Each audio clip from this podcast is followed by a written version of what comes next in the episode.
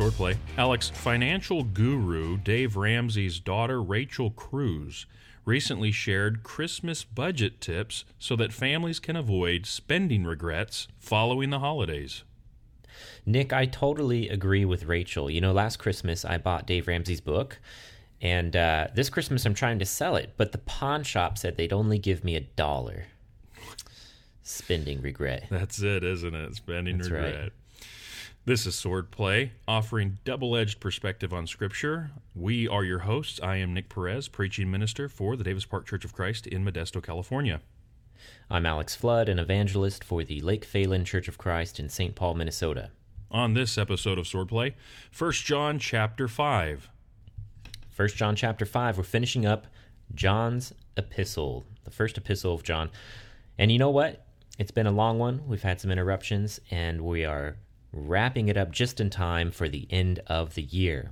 So I think uh, it's been a good letter. It's been a fun study. So let us know what you think by uh, leaving a comment in your respective uh, podcast uh, app or platform. And let's go ahead and finish up First John. So, verse 1, Nick. Uh, verse 1 of First John When is someone born of God? And what does it mean to believe? Yeah, that's a good question.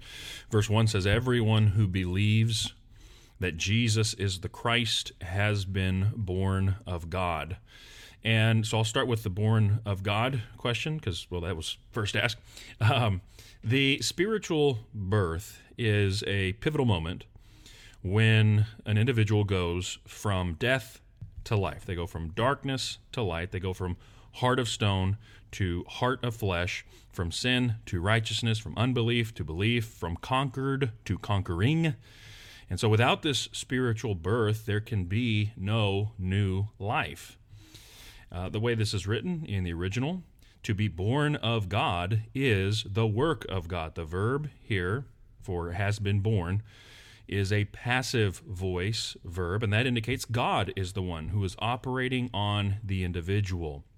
The force of this is also accentuated by the phrasing We have been born, and we stand begotten of God. That's the force of the perfect tense that is used here. But also, we not only have been born and stand begotten of God, we are we, we have been born and we stand begotten out of God. Uh, that's again the force of what John literally writes there. Now, back to everyone who believes. Literally, uh, this can also be translated all the ones believing. And so this is a, uh, a present tense participle. Uh, the present tense here indicates the ongoing nature of faith. That's what's in view here. So all the ones who keep on believing that Jesus is the Christ have been and stand begotten from God or out of God. Uh, so that's what I see here about uh, having been born of God and believing. What do you say, Alex? Yeah, keep on believing. Right. That's going to be uh, something we hone in on a few times this episode.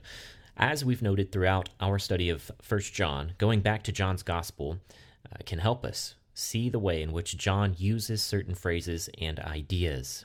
In the Gospel of John, belief is past, it's present, and it's ongoing. John uses the word believe in the same way Paul uses the word faith in Paul's writings.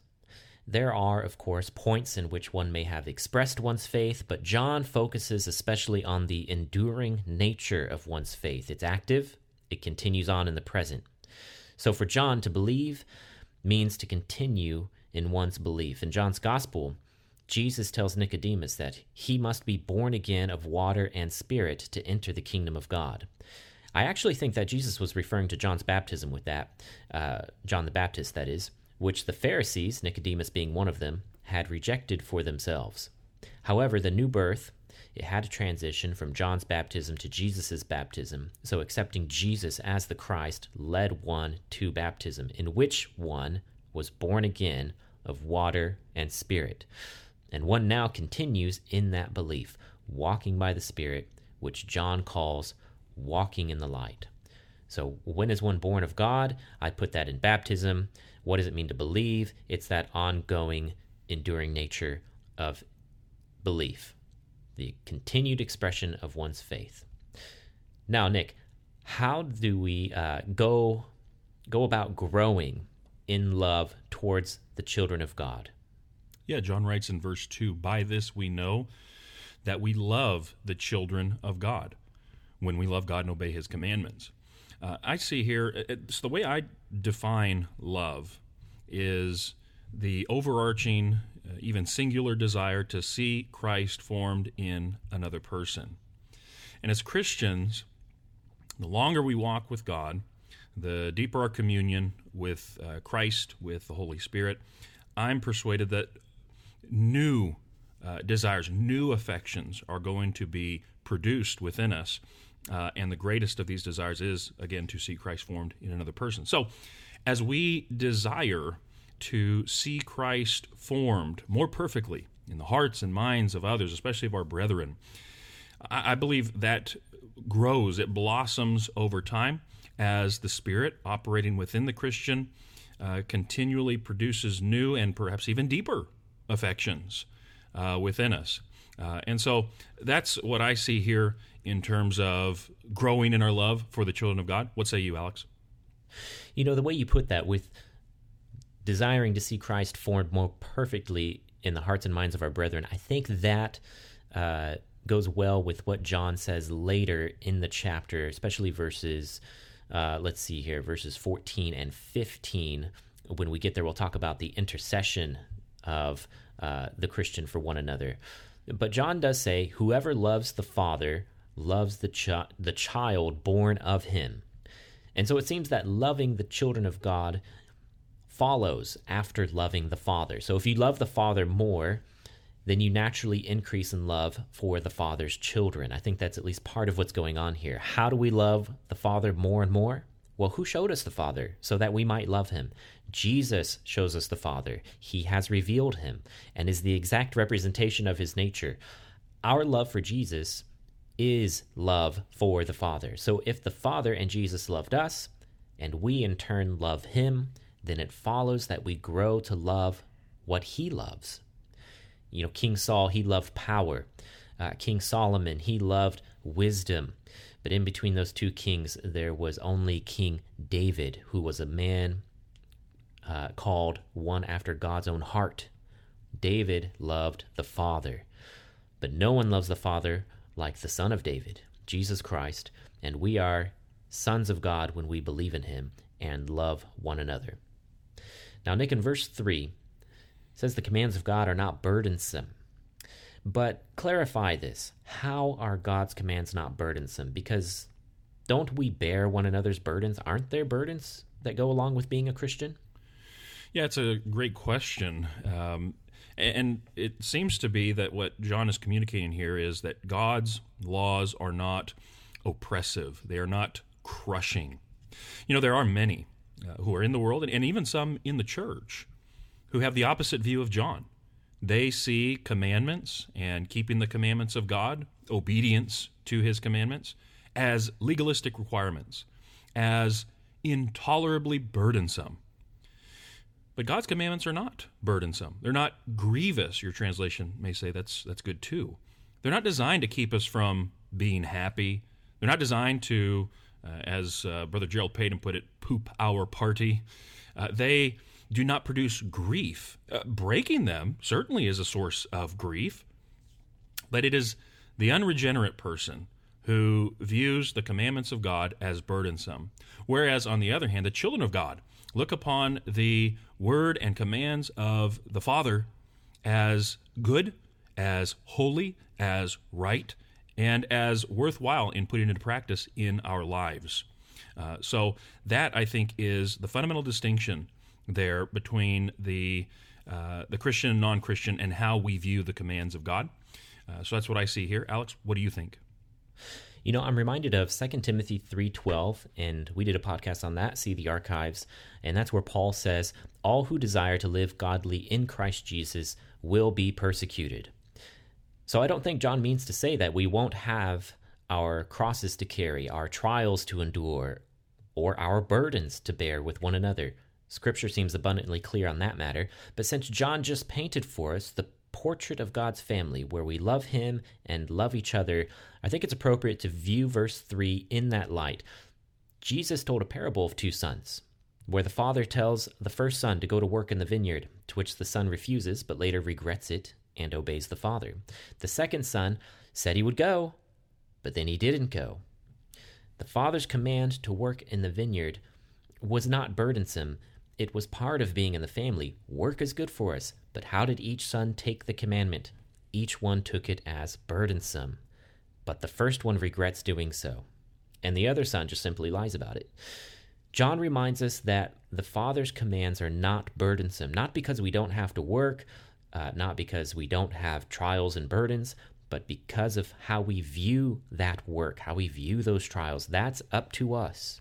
Essentially, at the heart of that is the question do we trust the Father? If we trust the Father, or should we say, the more we trust the Father, then the more those burdens become light and those yokes become easy. That's what Jesus said to people in the Gospels, right? Come to me, for my burden is light, my yoke is easy. Part of the problem, as it was in Jesus Jesus's day, is that I was thinking this of, of this, Nick, when you were talking, is that sometimes leadership makes the commands of God burdensome and legalistic and too heavy to carry, which they themselves are not willing to carry, right?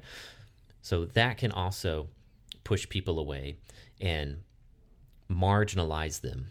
And where did Jesus go? He went to those people. He said, No, no, no. Let me show you the way. So, Nick, verses 4 and 5, what does it mean to overcome the world?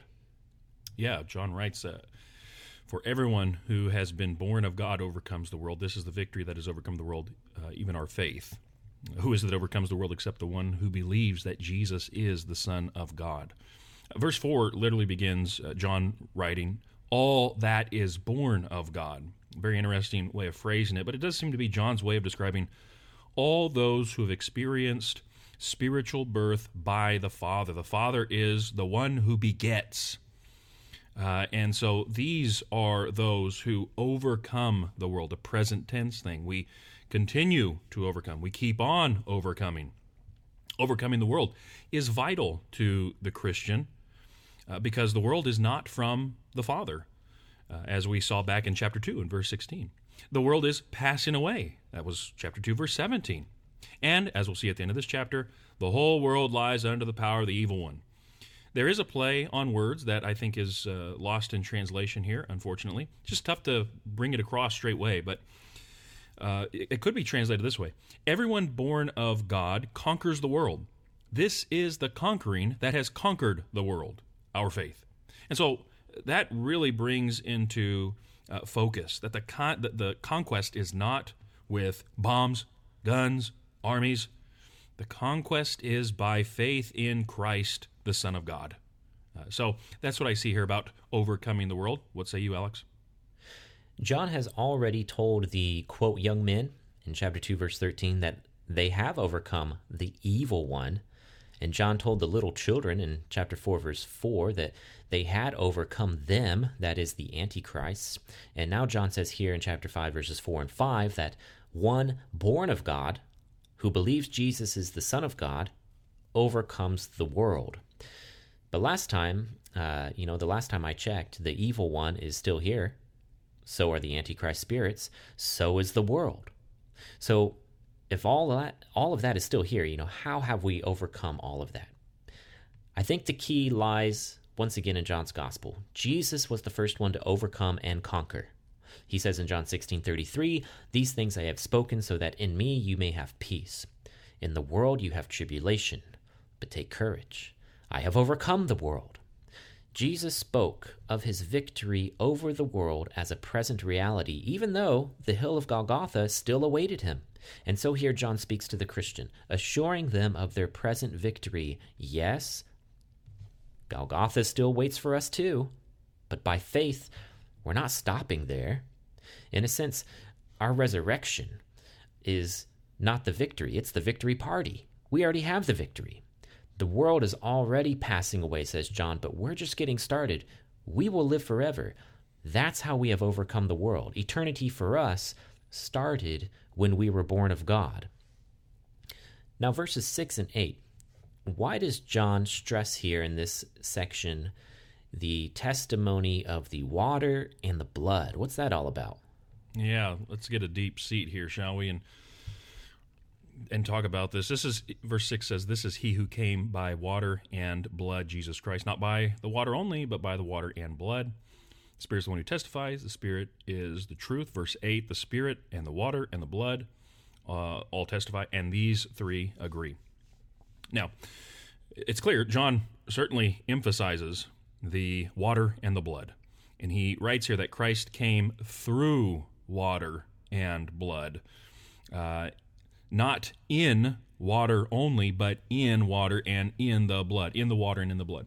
You have the definite articles there uh, as well. So the the difference here is recognized in the prepositions uh, through, and then in and in. Uh, so, and I, and I think that's intentional, and it's strategic.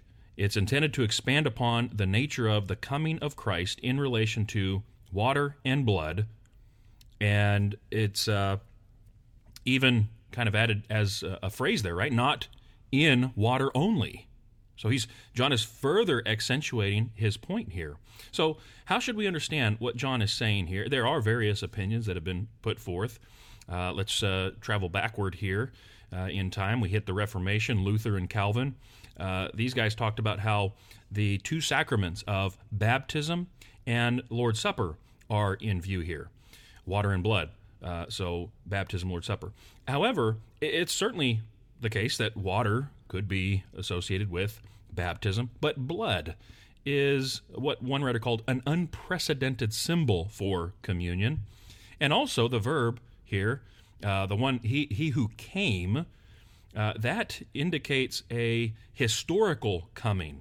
This is, again, what's called the aorist tense, a snapshot event in the past. So uh, you got some things working against that particular view. Uh, next, we can travel back to the time of Augustine and some other ancient commentators. They connect this to John's Gospel, chapter 19 and verse 34. And you know the episode there where the soldier drives a spear up into the side of Christ, and out comes uh, the blood and the water, uh, or water and blood. And so, um, again, that's how historically this has been taken, but there are some things that work again against this. Um, it's true that both passages are written by John, but it's tough to see here a direct allusion to that particular verse in John's gospel. Uh, also, in the gospel, John is bearing witness to the historical reality. Here, it is a witness to Christ. And so uh, that's how that has been argued against. And then we can go back even further to Tertullian. And Tertullian argued that water here is baptism, and blood here is the cross. And so Jesus came through both his baptism and the cross as the God man. And this seems the most likely option. It's certainly a, very simple option. Uh, it conforms to the historical setting of John's epistle. You had the heretic, Cerinthus, who was alive in John's day, and he taught a form of what uh, we can colloquially call the body snatcher heresy. That is, when Jesus, the man, was baptized, the Christ Spirit descended upon him. So prior to his baptism, he wasn't Christ. And then as the man, Jesus, is dying on the cross, that Christ Spirit leaves him. Hence the cry of dereliction My God, my God, why have you forsaken me? And so it may be seen here that John's emphasis on he who came through water and blood, Jesus Christ, not in the water only, but in the water and the blood, in the blood. John's emphasis here is to combat the Cerinthian heresy, and he points to the humanity and the divinity of Christ through and through his life. Jesus was Christ through and through, both in the water, his baptism, and in the blood, that is, his death on the cross. And so faith rests on the reality of the historical Jesus as Christ, the Son of God, through and through his whole life. Uh, so uh, that's what I see going on here with this emphasis on uh, the water and the blood. Alex, what do you think? Well, I think uh, that was a good explanation. Thanks for carrying us backwards through time. I'm not very tempted by Luther or Calvin. I am pretty tempted by Augustine and what he says, connecting the blood and the water to the uh, to the event where the spear was thrust through Jesus' side in John 19:34 because John does emphasize in his gospel like water and blood came out, I saw it, I know what I saw is true, I'm telling the truth, right? He emphasizes his witness, and that witness idea does play into what John says about the testimony and witness of the blood and the water here in 1 John 5. Uh, I even found some early church writers like Origen who point to the event of that spear thrust, the water and the blood coming out, as a supernatural sign of Jesus' divinity, and comparing that to what happens uh, to, to other normal bodies when they're dead. Um, uh, spoiler alert, you don't get water and blood pouring out like that, the blood congeals. Anyway, I'm compelled, though, however, to agree with Tertullian. And I think John is making reference to Jesus' baptism, to his death, and uh, coming through both of those, all the while remaining the divine Logos infused in human flesh, right? Not the Cerinthus uh, heresy, not the body snatcher heresy. So I am most convinced of this by Tertullian because, as you pointed out, John says, not by water only, but by water and blood. So there was, there's got to be some sort of argument that was happening that puts this emphasis into context so that it indicates that there was an argument here. The Cerinthian heresy may be a good fit for that. However, John goes on, and he doesn't stop with the water and the blood. He throws in the spirit now into the equation. So let's talk about that. Why does John mention three things that testify, adding the spirit in addition to the water and the blood? Verses 7 and 8, Nick. Yeah, and even, even back into verse 6, the Spirit is the one who testifies because the Spirit is truth.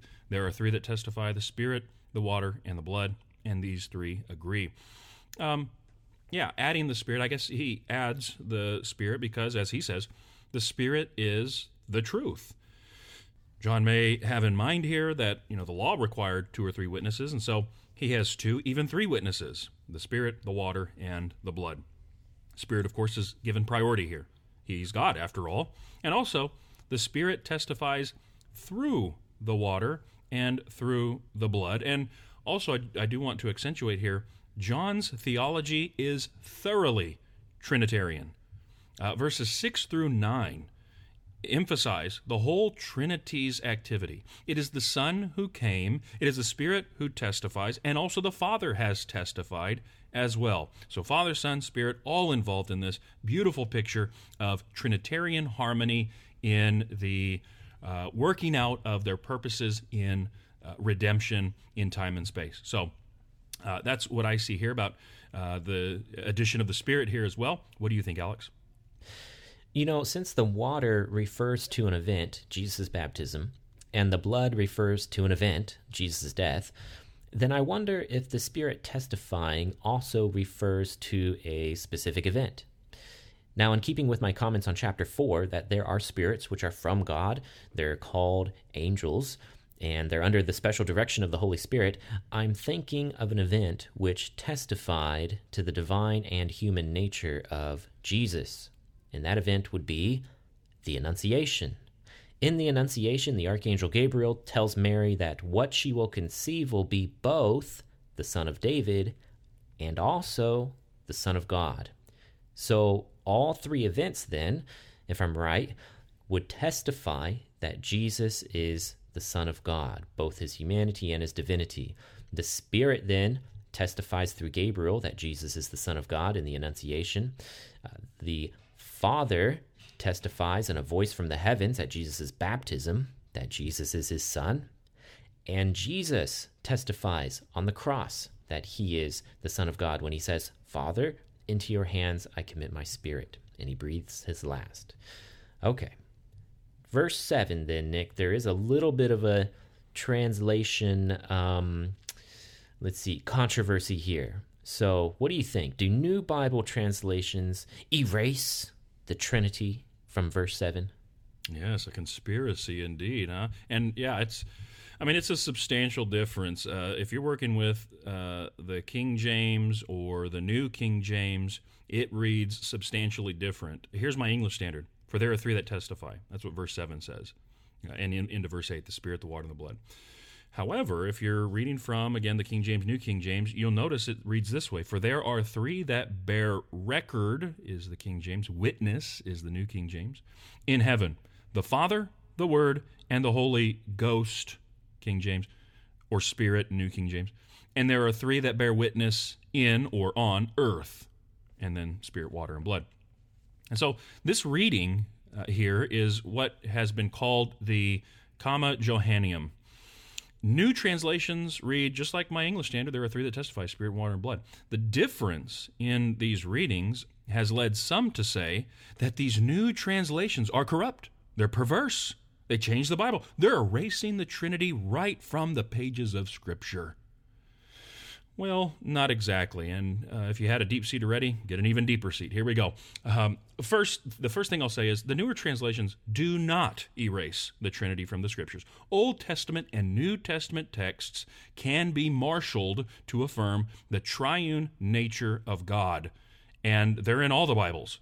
For example, Matthew 28. Verse 19, you are to baptize in the name, singular, of the Father, the Son, the Holy Spirit, there's a plurality there. There's the three persons of the Godhead. So, and that's just one example. You can go through, again, Old Testament, New Testament, all affirming the triune nature of God. Second, okay, fine. Granted that, why do these newer translations read differently? The answer is the external evidence for the Comma Johanneum being original to the letter, that is written by John, is non existent. The New English translation contains a substantial note on this verse, and much of the remainder of my comments on this are going to come from that note. First, no Greek manuscript of the New Testament contains this reading until the 14th century, and that's manuscript 629.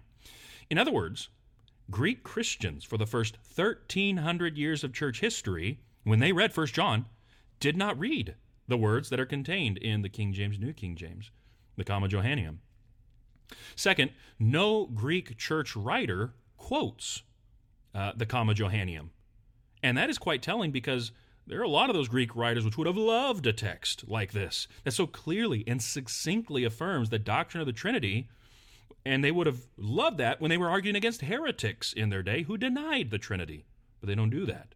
And that's, again, quite telling. And then even in the Latin church, Latin church writers who quote 1 John 5, verses 6 through 8, they read very much like these newer translations. For example, Ambrose, as the Bishop of Milan, he quotes 1 John 5, verses 6 through 8 in his work on the Holy Spirit, and his citation is virtually verbatim to what we have in the English Standard, the NIV, the New American Standard, and the rest. And, and for that citation, it's in Ambrose on the Holy Spirit, Book 3, Chapter 10, Section 67. Also, Leo the Great. He reads similarly in his quotation of 1 John 5, verses 6 through 8, in his Epistle 28, Section 5. Uh, and again, the comma Johanneum absent from his citation as well. So, okay, where did this come from then? And let me just quote from the New English Translation note uh, at length. The reading seems to have arisen in a 4th century Latin homily in which the text was allegorized to refer to the members of the Trinity. From there, it made its way into copies of the Latin Vulgate, the text that was used by the Roman Catholic Church. The Trinitarian formula made its way into the third edition of Erasmus's Greek New Testament in 1522 because of pressure from the Catholic Church. You see, and just an aside here, Erasmus had excluded the reading in his first uh, two editions of his Greek New Testament because he couldn't find it. It was lacking uh, in in the texts that he had. He so lacking textual evidence. He didn't include it. Continuing in the quotation here, after his first edition appeared, there arose such a furor over the absence of the comma that Erasmus needed to defend himself. He argued that he did not put in the comma because he found no Greek manuscripts that included it. Well, one was produced. Codex 61. It was actually produced in 1522, and it was produced specifically to answer the charge and the challenge of Erasmus. And so Erasmus, he apparently felt obligated, and he included the reading. Okay, so net net, what do we do with this? Well, first, let me just affirm we have what John originally wrote. When it comes to the text of Scripture, we have the full revelation of God, nothing lacking. In fact, when it comes to the text of the New Testament specifically, the problem is not that we're missing chunks or portions. We often have an abundance due to a couple things. One is uh, pious expansion. You get this in the, the name Jesus Christ or Lord Jesus. Uh, some scribe will come in and insert Lord to the phrase Jesus Christ, or they'll insert Christ to Lord Jesus. Uh, that's again called pious expansion. Or you also get, as in the case with the Comma Johanneum, you have marginal readings that find their way into the text.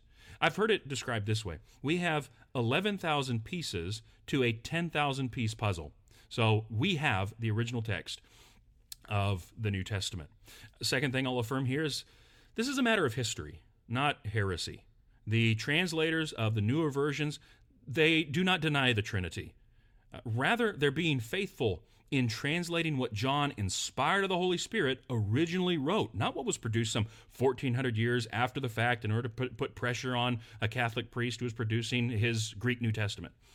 Uh, no, that's not what's going on here. Uh, second, uh, or third, the doctrine of the Trinity can be and ought to be demonstrated from elsewhere in Scripture and is in no way dependent upon a single text, which John did not write, nor is it compromised by the removal of a phrase which was not original in the first place. So that's long way around the mountain, uh, but. Uh, uh, that is the explanation as to why well, why these new translations are why are they erasing? They're not erasing it. John didn't write it originally. It wasn't there to begin with. It found its way in later, and there you have it. Uh, that's what I see here. Alex, you want to toss in anything to the mix here? I think you well upholstered that subject. yeah. That was good. That was good. It was a nice excursus a nice uh, excursus into the translation there. Well, back into the text of verse, let's see, you just did 7 and 8. Verse 9. Okay. Verse 9 says, If we receive the testimony of men, the testimony of God is greater. So the question is, uh, when did God testify concerning his son? Because he said, uh, What is this? For this is the testimony of God is this, that he has testified concerning his son. When did he do that? Yeah, uh, my English data just a little different. He has borne uh, this testimony concerning his son. So, uh, what do you have here? You have the father has borne uh, this testimony concerning the son, and it is a perfect tense verb, and this indicates past completed action, present continuing results. So, in the past, the testimony was borne by the father of the son, and it is recorded. It's on record in the present time. Uh, so that's the force of what John writes here. Uh, certainly, the the timestamp for this would include the incarnation. You have phrases in the Gospels like "This is my beloved Son, in whom I'm well pleased." Uh, you have that's spoken at the baptism of Jesus, at the um, uh, transfiguration as well. However, the Father certainly testifies to the Son prior to the incarnation, like, say, for example, Psalm 2, where David records, I will tell of the decree. Yahweh said to me, You are my son. That's Psalm 2, verse 7. And we know that is richly messianic. It is quoted in the New Testament as applicable to Christ. And so here's David, some 1,000 years before Christ ever walks the planet, and yet he has a front row seat to this intertrinitarian conversation between the Father and the Son. The Father uh, bearing testimony, You are my son. Beautiful thing. And so, uh, several options there. What do you think, Alex, about the testimony of God concerning the Son? I think John is actually referring to the three that testify concerning the Son in the previous verse the Spirit, the water, and the blood. And so, f- for me, this is just a simple summarizing of all their testimony as the testimony of God.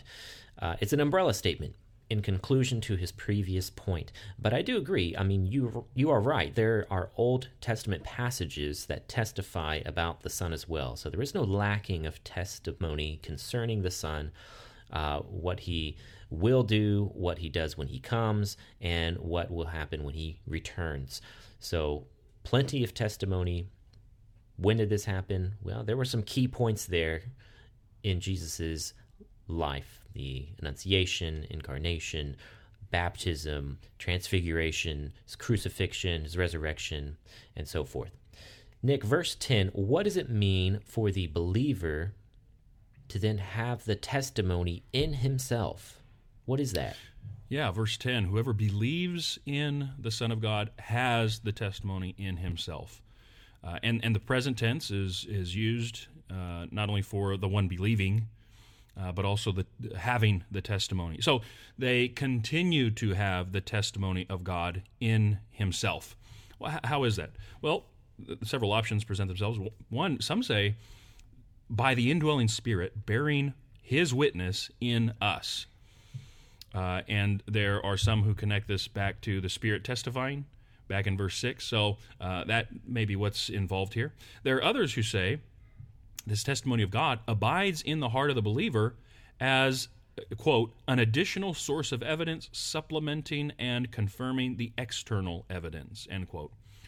And then a third option, there are still others who say faith is this testimony, serving as its own witness in the hearts and minds of Christians and confirmed in the objective evidence God has provided in the Spirit, uh, and also in the water, and also in the blood. So faith seems likely. The contrast here is between the one believing and the one not believing, because uh, the rest of the verse goes on to talk about whoever does not believe. God is uh, does not believe God has made him a liar. So I see the contrast there as pointing to faith as the likely uh, answer here for having testimony in himself. What do you think, Alex? I think those are all good options. I'm most convinced by the first one that John is referring to the indwelling of the Holy Spirit in the believer. Uh, we know that John teaches the indwelling of the Holy Spirit. You can go back to chapter 3, verse 24. Uh, here in close proximity to the testimony, John tells us that this it is the Spirit that testifies. So the one who believes in the Son of God has the indwelling of that testimony. In other words, the indwelling of that Spirit who testified. But the one who does not believe, obviously, would not have the Spirit of God in them, since that's a gift given by God to the believer. Furthermore, Paul also says in Romans 8 16 that the Spirit Himself also testifies with our spirit, so the continuing testimony of the Spirit, not just of who Jesus is, but the testimony to our spirit that we are children of God. So that builds on more of the idea the Spirit not only testifying about who Jesus is, but now testifying about who we are in Jesus. So that's the way I see it. Now we have verse 11 and 12. The testimony is this God has given us eternal life, and this life is in His Son. So, Nick, what is eternal life? Yeah, this is a, theme which bookends this entire epistle. Back in 1 verse 2, John talked about how the life was made manifest. We have seen it and testified to it and proclaimed to you the eternal life, which was with the Father and was made manifest to us. And then at the end of this chapter, the end of the book, 5 verse 20, John will talk about how Jesus Christ is the true God and eternal life. Excuse me. All right, it's a, it's a prominent theme throughout the entire epistle.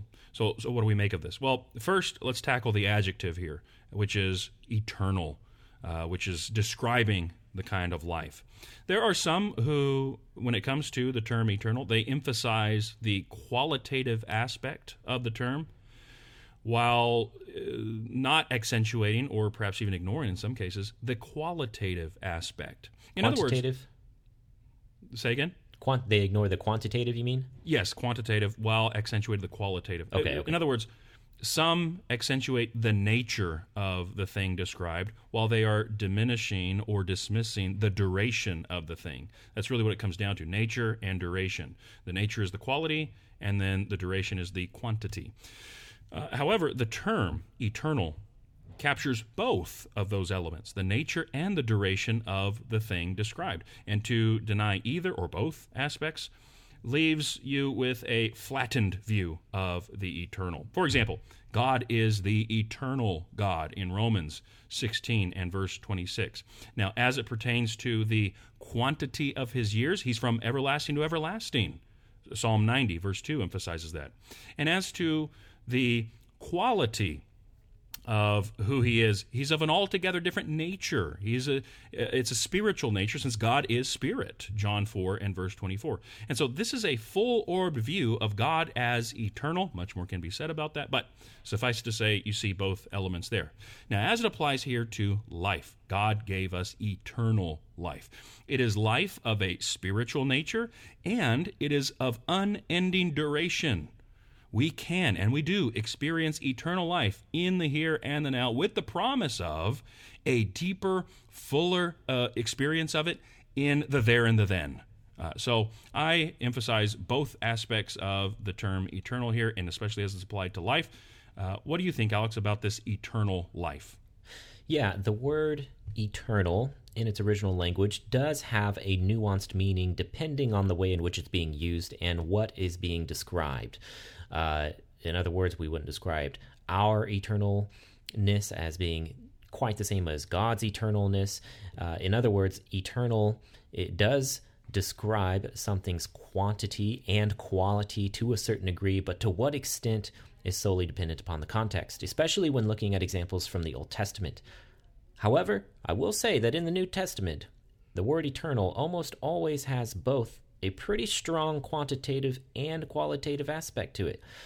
The topic of debate that really most centers around how we view and understand the term eternal, the idea of eternity, um, the topic of debate that centers around that the most really is the punishment of uh, those in the resurrection. You know, whether one views eternal punishment in terms of annihilation or never-ending conscious, uh, conscious torment. And you know that's a, a debate for a different podcast. But that's kind of where this comes up the most.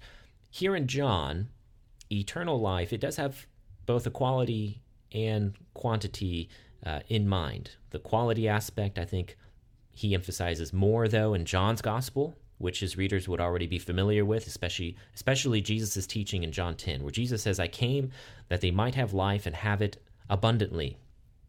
Though this verse speaks not to the health and wealth gospel of televangelist, it does speak to the spiritual reality that Jesus brought to us in the present life through faith in him. And the quality uh, of this eternal life Jesus calls abundant. John emphasizes, though, here in his epistle, I think the quantity.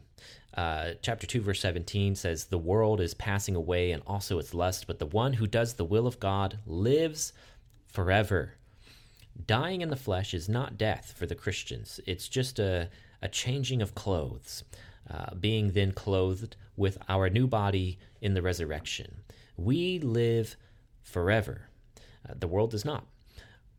The second death has no power over us, just as John wrote in the book of Revelation. So, Nick, in verse 13, then, uh, John says, these things I've written to you who believe in the name of the Son of God, uh, so that you may know that you have eternal life. So, what does it mean to believe in the name? Uh, once again, uh, the present tense, and this again is a present participle, the one believing in the name of the Son. Uh, this all points to the continuous nature of the faith that's in view here. Uh, John writes, the ones believing in the name of the Son of God. The name is the very character, the, the nature of the person. This is the object of the faith, uh, the object of belief. Uh, so to believe in the name is to put your full trust, your full faith in the nature and character of that person. And in this case, it is the person of Jesus, the Christ, the Son of God. So according to John, one must believe in the full orbed person and nature of Jesus Christ, the Son of God, in order to have eternal life. The proto Gnostic heretics would not have believed in the Christ as presented by John. They believe in a false Christ. Uh, and so, therefore, they do not have life. In fact, we can back up to verse 12 there. Whoever has the Son has life. Whoever does not have the Son of God does not have life. That's the, the only options there life, no life.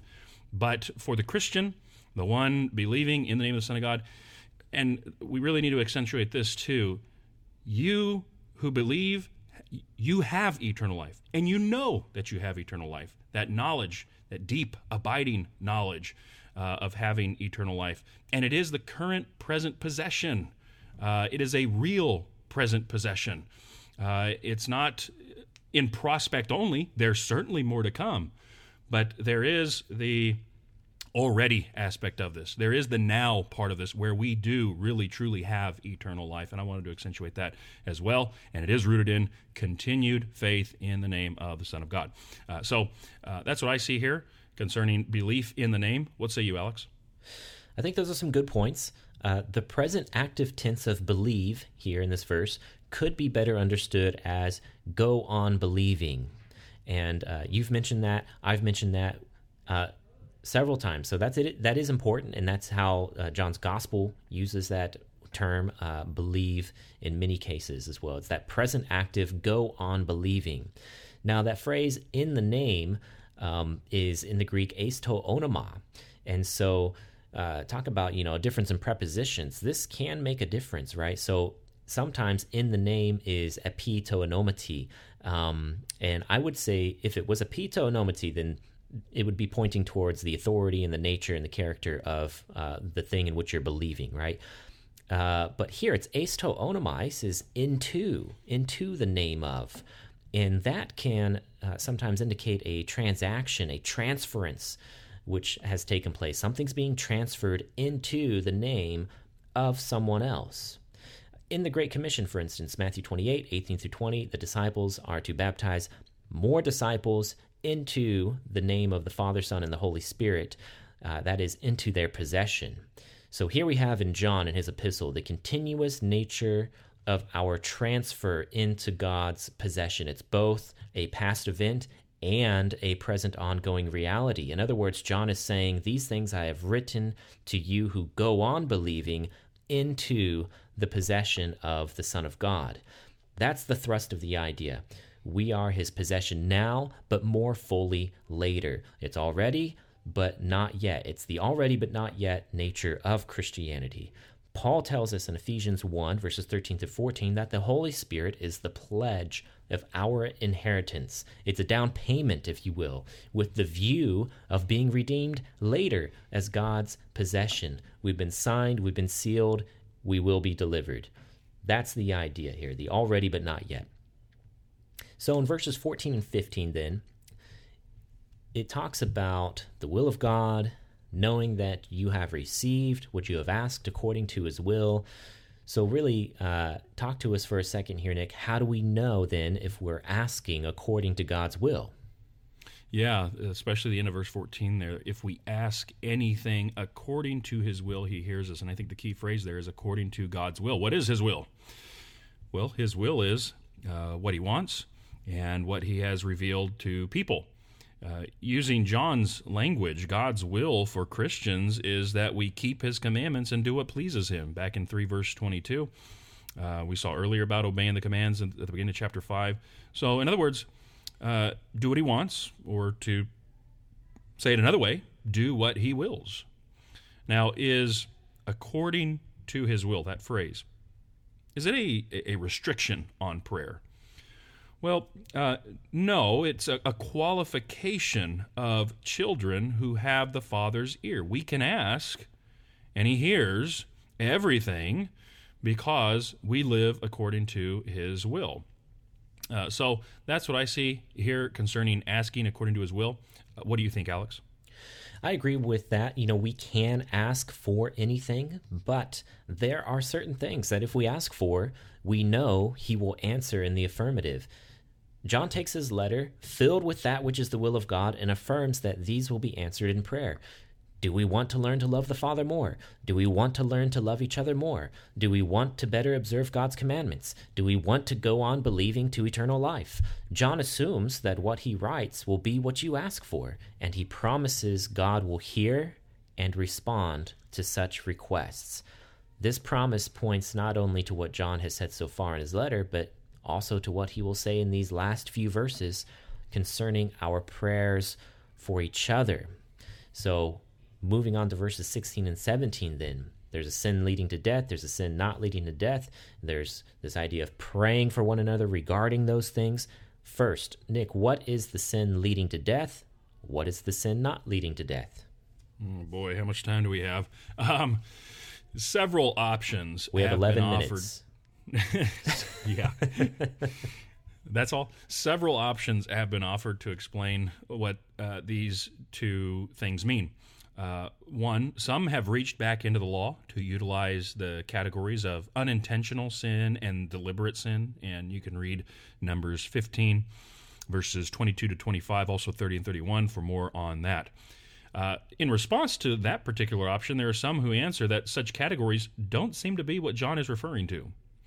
Uh, second option, others say that the, the sin leading to death is blasphemy of the Holy Spirit. Mark 3, verse 29, Jesus talks about that uh, blasphemy against the Holy Spirit there. That's the sin unto death that John is talking about here. Well, again, in, in response to, the, to this option, uh, though this specific sin of ascribing the work of the Spirit to the devil, uh, it doesn't appear to be what John is referring to.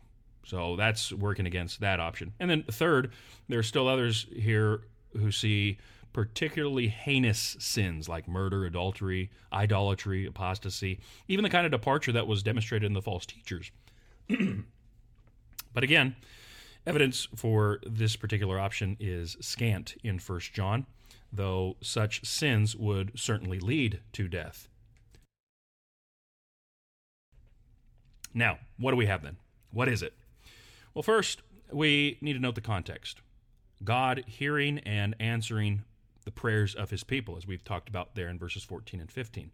Specifically, John applies this principle to intercessory prayer uh, here in verse 16, where if anyone sees his brother committing a sin not leading to death, he shall ask, that is, ask God, and God will give him life, or he will give him life. So this is intercessory prayer where you have one brother who is the anyone there at the beginning of the verse, if anyone sees his brother. So you have one brother praying for his brother. Both the one praying and the one being prayed for are believers. That's the context here. So here's a Christian, sees his brother, sister, a fellow Christian, literally sinning a sin, and that sin is not unto or toward death. So, this is, first of all, this is not suspicion. This is not hearsay. This is not, I heard it through the grapevine. The sin is observable. All right? This brother sees his brother. It is a sin of a fellow believer. And to borrow the language throughout the epistle that John has utilized, then the sin not unto death is the sin of a fellow light walking, truth possessing, brother loving, righteousness practicing, God loving, Christ confessing brother. On the other hand, then, to borrow the language that's found throughout the epistle, the sin unto death is sin of a darkness walking and even darkness loving based on John 3:19 falsehood possessing church hating sin practicing god hating christ denying unbeliever. And John says don't pray for that. Or or perhaps more succinctly sin unto death is sin that is not covered by the blood of Christ, whereas sin unto death is sin. Uh, sin unto death is sin that is not covered by the blood. Sin not unto death is covered by the blood of Christ. So the death of Christ ensures that the believer's sin does not lead to death. However, if one is not confessing Christ, the Son of God, well, the death of Christ doesn't have any value in that per, in, in that person's life, and their sin leads only to death. So Again, long way around the mountain, deep seat, but uh, that's what I see here concerning sin leading to death, sin not leading to death. Alex, what do you think? I would summarize it um, a little differently, so I'll put it in my own words, right? I would summarize the sin leading not unto death is that sin of a Christian who still walks in the light. Their loyalty to Jesus has not been compromised, but their sanctification is still underway. That pretty much describes all of us as believers. I would summarize the sin leading unto death is that of a Christian who no longer walks in the light. Their loyalty to Jesus has been compromised. Their sanctification has halted because they live a settled lifestyle of sin. They don't call it sin, they justify it away, they don't care, they deny apostolic creedal confessions in the process. This kind of person does not need intercession. This kind of person needs intervention. Go back to James chapter 5 at the end there, verses 19 through 20. And this is James's power statement. This is what he ends on. This is the last thing he says. He says, My brethren, if any among you strays from the truth and one turns him back, let him know that he who turns a sinner from the error of his way will save his soul from death and will cover a multitude of sins. So I would summarize by intercede. Uh, let's say this. I'm going to start over. Intercede for the fellow believer in their weakness and sin. Intervene for the former believer in their error and try to turn them back. Intercession versus intervention. Verse uh, 16, Nick. Still talking about intercession, then. Are we supposed to ask for forgiveness to God on behalf of our fellow believers? What do you think? Yeah, it's a it's a good question. Uh, what comes to mind is Simon uh, in Acts chapter eight and verse twenty four, where he asks Peter and John after he's sinned a grievous sin, trying to purchase the uh, miraculous gift of the Holy Spirit from the apostles. Uh, he asks Peter and John to pray for him after he's been rebuked for his sin. There's, I think, your intervention, which you're talking about there. And he specifically says, Pray for me to the Lord that nothing of what you have said may come upon me. And so I think that gets tossed in the mix here as well in terms of asking for forgiveness on behalf of fellow believers. What do you think, Alex? Peter says in 1 Peter 2 9 that we are a royal priesthood. You go back into your Old Testament, and the template for a priest is there. One of the priest's main jobs is intercession on behalf of the people. So I answer in the affirmative yes, we are supposed to ask God to forgive the sins of our fellow believers. This is why we confess our sins to one another, so that we can pray for each other. Forgiveness is part of that prayer. You can look at James 5:16, 1 John chapter 1 verse 9. We do this even collectively as a group, as a community, when we pray the Lord's Prayer, right? In the Lord's Prayer, it says, Forgive us our trespasses as we forgive those who trespass against us. That forgiveness is in the context of that believing community. You're not just asking for your own forgiveness, but for the forgiveness of those with you in that believing community. So, yes, we are supposed to ask for forgiveness on behalf of our fellow believers. And to me, this ties back to the first thing you said towards the beginning of the episode about loving one another uh, in the sense of desiring to see Christ uh, more perfectly formed in their minds and their hearts.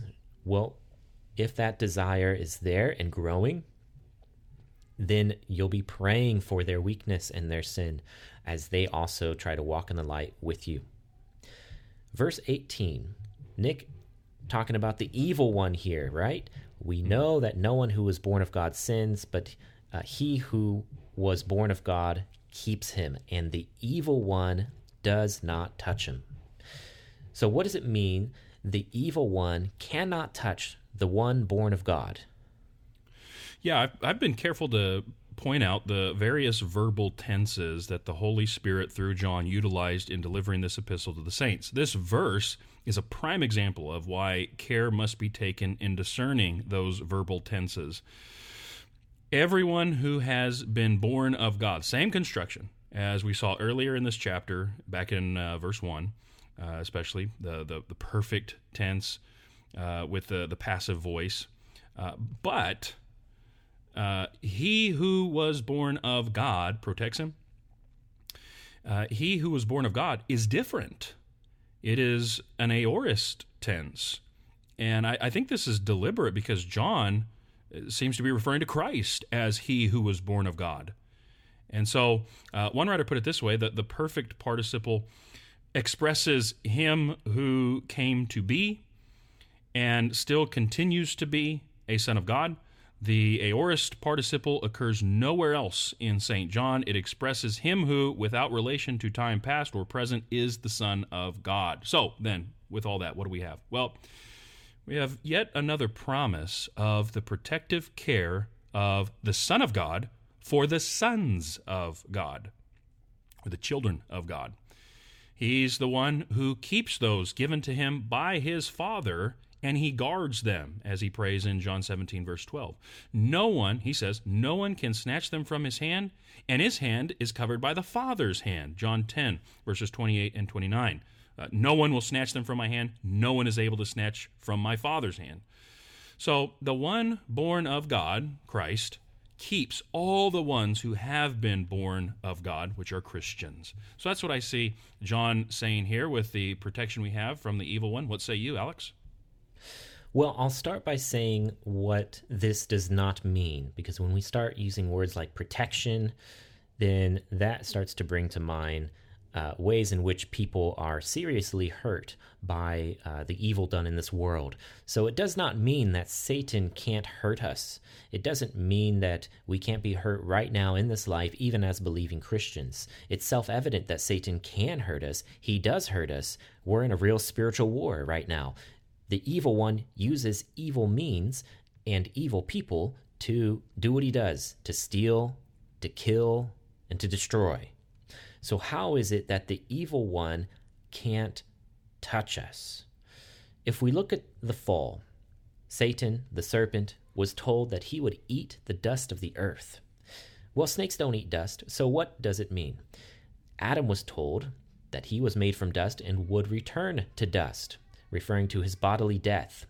So I think it's reasonable to conclude that Satan exercises some measure of control over those whose soul remains tainted by sin after death. And even uh, now, right? Our soul tainted by sin. This is part of the construct that Satan is Lord of the dead. But there are those who, even after death, Satan cannot touch. John says, That's you. That's you, the Christian, safely in the hands of Christ, safely in the hands of the Father. I like the way you uh, nestled that together, like those, uh, what are those called? The Russian uh, nesting dolls? Yeah. So the Christian is safe from the one who cannot destroy the soul, but only the body. For our God, he could destroy both body and soul in hell. He's the Lord of Lords. So security of our soul begins now. It continues in our bodily death and onward towards our resurrection. So he can't touch us in our soul, right? He can't rip us out of the Father's hand, out of Jesus' hand, in terms of stealing our salvation. If we want that to happen, he's got to use some other means of deception, kind of like the way uh, Balaam found that loophole with uh, the king of Moab, Balak, to get the Israelites to uh, curse themselves since they couldn't directly do it while they were under God's protection. That was just an example that came to mind. So, verse 19 says the whole world lies in the power of the evil one. So, I was thinking, to what extent do you think, Nick, is the evil one allowed to or able to empower the world if the world lies in his power? Once more, we must not miss the dichotomy here. There are on the one hand, believers who are from God, we are from God, John writes there uh, in verse 19. The, they are in distinction from the whole world that lies in the power of the evil one. And so there are only two possible options there's believers, and then there's the world. There is no middle ground. Neutrality is impossible. Now, the whole world lies in the grip of the evil one. And what is pictured here, you know, we, we have a couple recliners in our living room. Maybe you, diligent listener, as well. You have a, a La-Z-Boy in the living room. And, you know, you, you go in there, you pull the handle, you kick your feet up, and you just lay there and relax. And, and, and then when someone wants you to get up, oh, man, and you got to get up and all that. That's the picture here of a reclining, La-Z-Boy style. There's no struggle to get free, just nicely laying there passively. That's the idea of the, the whole world lies under the power, in the grip of the evil one. And the tragic truth is that the world loves it there. The world loves darkness more than light. The world loves their sin. So that's what I see here in terms of the whole world lying under the power of the evil one. Alex, what do you think? Yeah, uh, Man, brings up another question, right? What do we mean when we're singing, This is my Father's world? What we mean is that we have an eschatological hope that this world is not what it should be, but one day will be as God desires. The whole world is in the power of the evil one.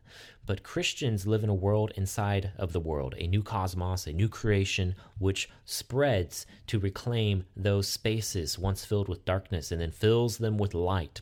We are in the world, but we're not of the world, yet we have conquered the world through Jesus Christ.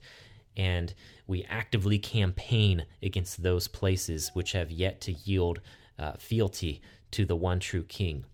The extent to which the evil one can empower the world is seriously daunting. I mean, he's the spirit now working in the sons of disobedience, Ephesians 2 2. Let's review the army of the evil one. Let's see, fallen angels, demons, all the bad guys listed in Ephesians 6 12, false teachers, antichrists, idolaters, all the occult practitioners, those who love darkness more than light. Not to mention the strings that can be pulled using governmental powers, temptations, deceptions, illusions, propaganda, war, and plague. But even in the midst of such power, Jesus, through the Great Commission, opens our eyes. Just like the servant of Elisha needed his eyes to be opened when surrounded by the armies of men so that he could see the armies of God's fiery chariots. We have the advantage in the heavenly realms that's why we can go and take back the nations for Christ. The world may be lying in the power of the evil one. And I do like that image you gave of one sleeping in their La-Z-Boy. But guess what? We have the power to wake them up and to snatch them from the fire.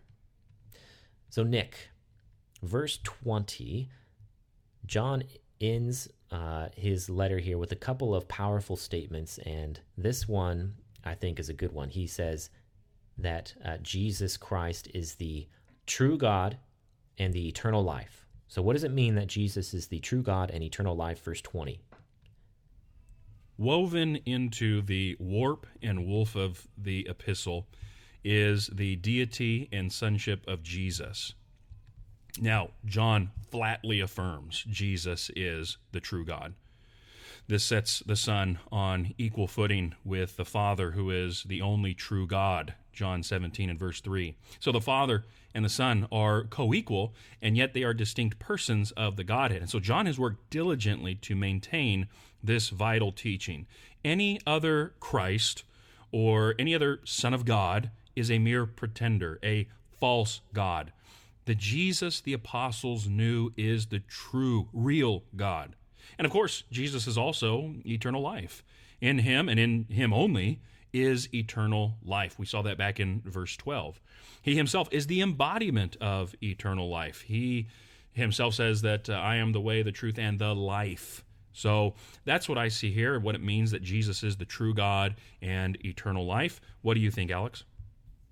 Yes, John, in one sentence, affirms and summarizes what he has expounded upon in his letter. The one called Jesus is also the Son, and the Christ, and the true God, and the source of eternal life. Jesus is the true God, meaning that he is genuinely God. He's not a substitute God. He's not a created God. He's not a vessel for God, but he's the genuine article, the divine Logos, which created all things and became incarnate, infusing himself with human flesh.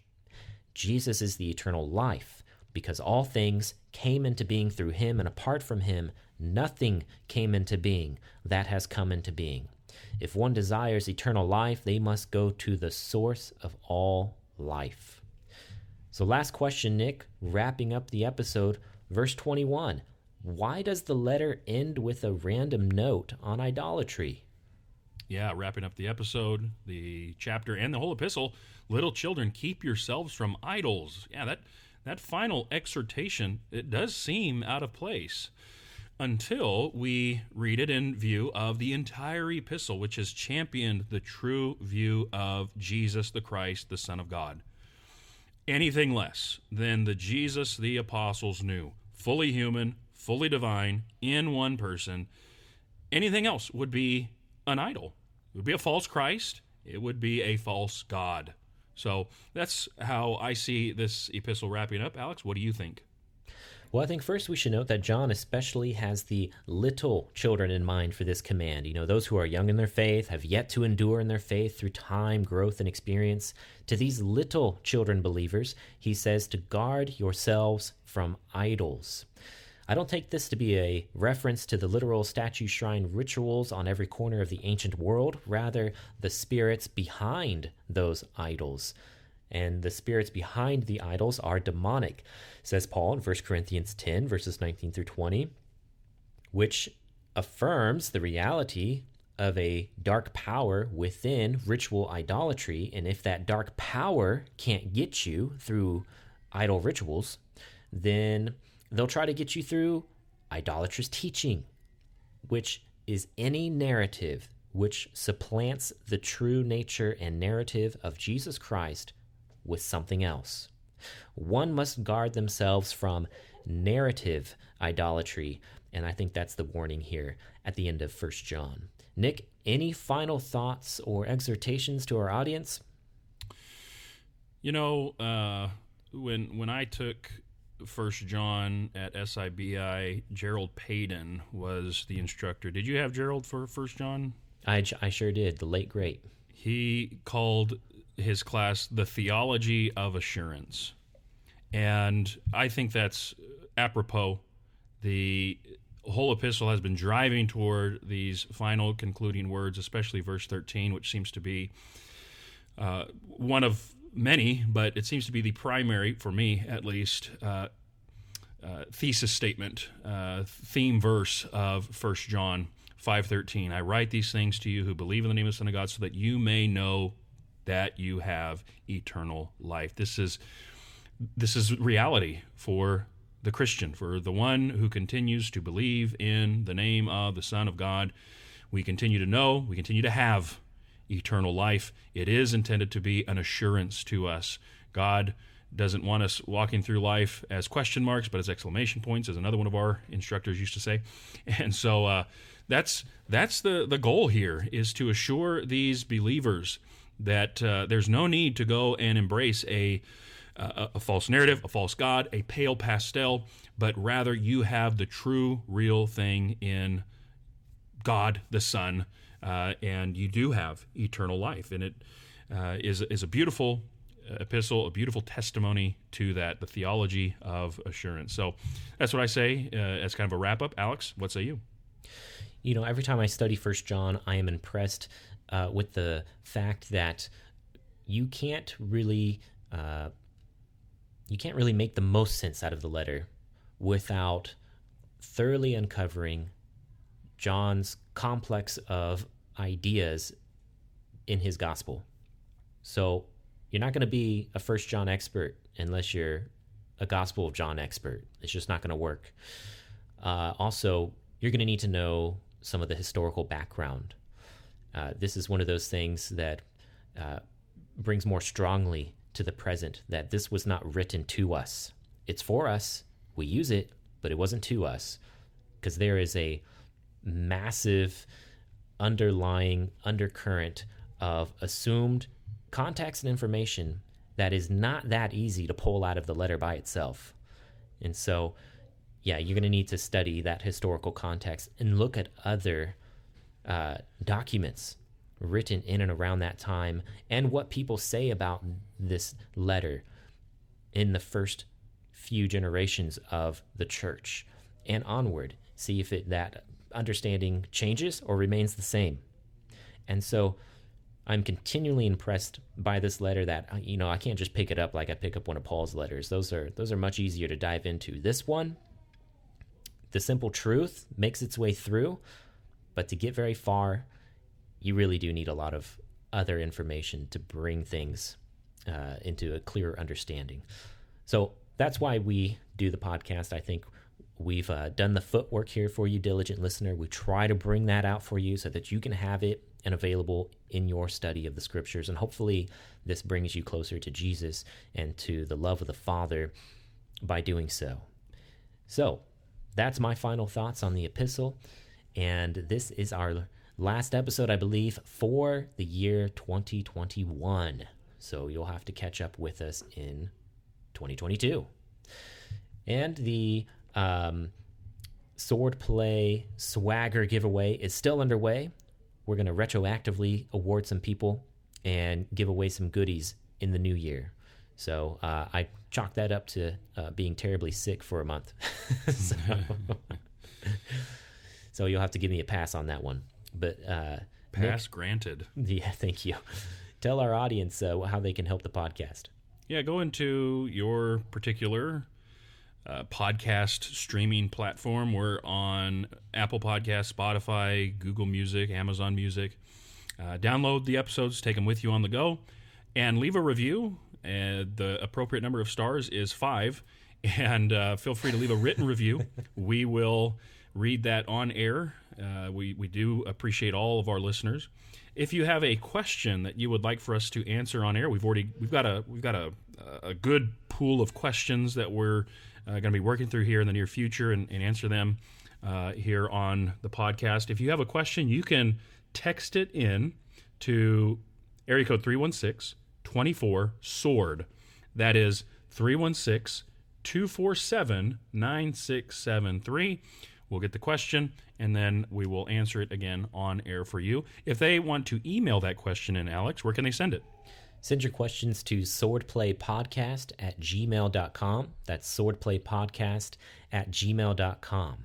We wish you a Merry Christmas. We wish you a Happy New Year. Uh, we hope you had a great St. Nicholas Day, and we hope you will have a great Epiphany. And so during this Advent season, we do wish you the best, and we appreciate your support and listening to the podcast. Next time, we will catch up with you on another episode of Swordplay, your double edged perspective on Scripture.